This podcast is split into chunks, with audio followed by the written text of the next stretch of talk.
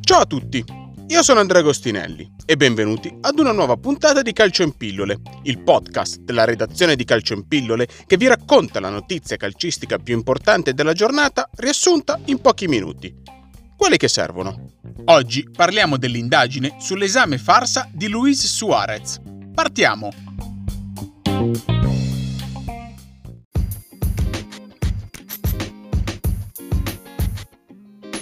La scorsa settimana la Procura di Perugia ha inoltrato un avviso di garanzia nei confronti di Fabio Paratici, Chief Football Officer della Juventus.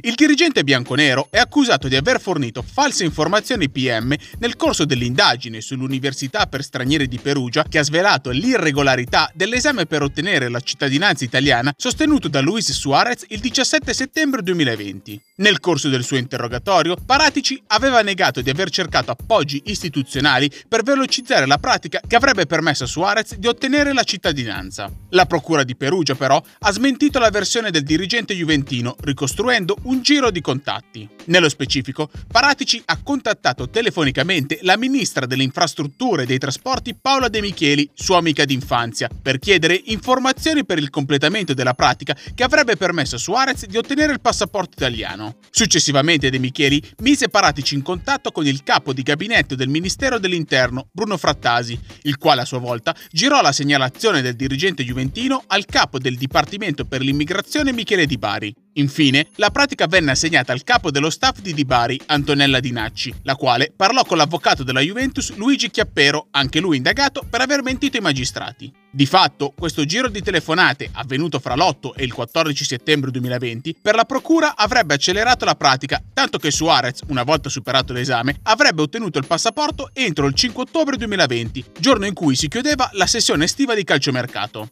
L'attenzione del procuratore di Perugia, Raffaele Cantone, ora è però indirizzata su un altro aspetto, ovvero sul fatto che nessun rappresentante della Juventus abbia più risposto alle telefonate provenienti dal Viminale a partire dal 14 settembre. La tesi difensiva della Juventus è che la società, resasi conto dell'impossibilità di chiudere l'acquisto del giocatore entro la scadenza del mercato, abbia lasciato perdere la pratica, mentre nella versione di Cantone è probabile che qualcuno abbia avvisato la Juventus dell'indagine in corso. Per questo motivo ora la Procura di Perugia è la ricerca della talpa che ha passato l'informazione alla Juventus. Allo stesso tempo, l'indagine della Procura vuole stabilire se occorso oppure no il reato di corruzione, dato che, come ha riferito la stessa Procura, in diversi passaggi delle intercettazioni si parla di un possibile accordo che la Juventus sarebbe stata disposta a stipulare con l'Università per stranieri per future collaborazioni in termini di preparazione linguistica di giovani calciatori stranieri del club torinese e di rilascio di certificazioni linguistiche per le procedure di immigrazione e di tesseramento dei giocatori.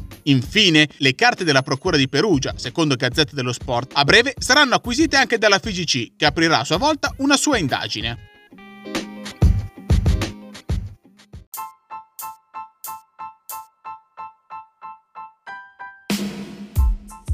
Calcio in Pillole è il podcast della redazione di Calcio in Pillole. Seguiteci sui social oppure sul nostro sito calcioinpillole.com per tutti gli aggiornamenti su questa e altre notizie dal mondo del calcio.